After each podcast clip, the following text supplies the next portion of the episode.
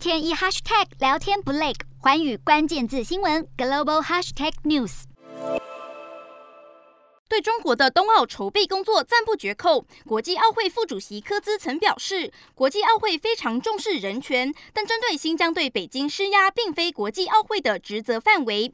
美国网络媒体《野兽日报》调查发现，他的公司与中国有很深的商业关系。科兹从二零零七年开始担任澳洲纯种马拍卖公司英利舒赛马拍卖行的董事长。过去十年来，中国是英利舒的重要市场。维吾尔族遭到迫害的新疆地区。同时，也是中国马产业重镇，英利舒就促成了许多马匹贩卖给当地重要马主。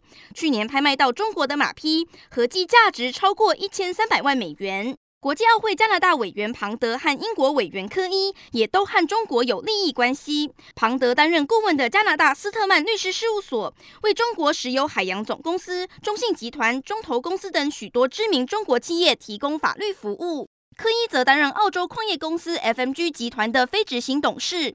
这家公司二零二零年的数十亿美元营收，有九成就来自中国，更有一家中国国营公司是集团大股东。种种利益牵扯，这些委员们对中国人权争议三缄其口，恐怕不止政治归政治，体育归体育那么简单。